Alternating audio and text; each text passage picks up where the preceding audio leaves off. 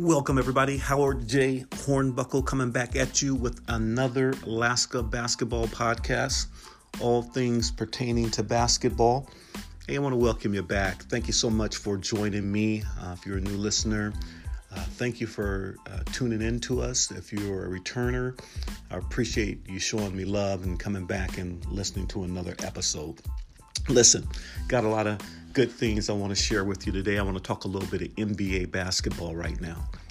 Listen, have you been watching what I've been watching?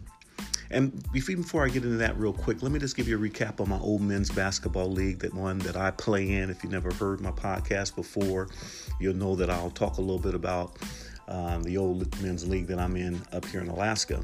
It's a 50 and up league where we play twice a week. And just really play at a high level. I mean, it's this best thing. I just love playing in this league. If you heard me talk about it before, you know how much I enjoy playing. Now, I must say, last week I did not get a chance to play. I had a couple things going on, just super busy. Wasn't able to get out there and do the things I normally do out there in that league. But I am looking forward to this week, getting back out there as early as tomorrow. I'm recording this on a Sunday, so I'll definitely be out again on Monday, just taking the ball to the basket and playing the game that I like to play. Love this game, really do. But listen, talk a little bit about NBA basketball today. There's a couple of things that stand out to me so far in this young season. A couple players that are really on my radar that and this is the way I like to look at things when I follow basketball. I've been following for decades. I love the game. I play the game. I still play the game. It's just beautiful. It's just beautiful to watch and play. But one of the things that stand out to me when I'm watching NBA is there's so many games, and sometimes, you know, guys can get into a rut where they're just going through the motions, they're playing, but this is still a high-quality level game because you're in the NBA. It's high level. But there's certain guys that come on the television and I see that they're playing and the channel just stops. I mean, there's no more channel surfing because they've got my attention. And there's a couple of guys that come to mind right now playing on a couple of teams that really have got my attention. And if you have not watched them play yet, I would encourage you to catch some of their games. The first one I want to mention is Ja Morant. Have you seen him play yet? Have you seen this young man play basketball in the NBA for the Memphis Grizzlies as of yet? If you have not, you are missing a treat.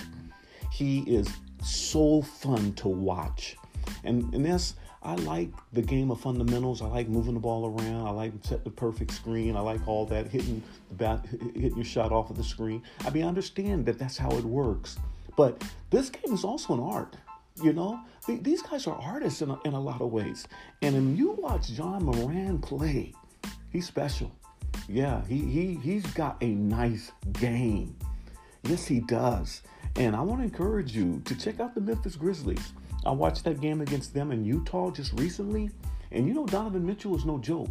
And Mike Conley, who was just in Memphis, who got traded to Utah, basically because they knew they were getting Ja Morant. I didn't think Ja Morant was going to be that good. I mean, I wouldn't say he ain't going to do that good. I just didn't, you know, sometimes these guys, the transition from college to pro is easy. Sometimes it's a little tougher, a little more difficult. But Ja Morant is the real deal. And I'm truly, truly enjoying him thus far this season. I mean, he's on my radar. He's someone that I will stop the channels for, and I will just tune in to the game. And Memphis, I don't know how far they're going to go. They probably won't even make the playoffs. But he's a joy to watch. The other guy I want to tell you about, and most of you might already know him, Luka Dončić. Luka is incredible for the Mavericks, the Dallas Mavericks. And if you, I'm sure you probably know about Luka. He is special. This young man can ball. I mean, he's a big guard. I mean, he can shoot the ball. He can make the pass. He's gotten stronger is what they say. I mean, Rick Carlisle is giving him the reins to this team, and it's special. If you didn't see that game between New York and Dallas, it was Christoph Porzingis' first trip back home to New York since he left there. That was a special game. And Porzingis, I'm going to give him the benefit of the doubt because he's been out for a little bit. And it takes time. It takes time to come back after injury. It takes time when you haven't had game reps and such things like that. But those are two special players in Luka Dončić and Ja Morant that I would encourage you to watch this season in the NBA as early as next week when they come on. Don't forget to give them a chance to get a look at those guys. They're really, really good.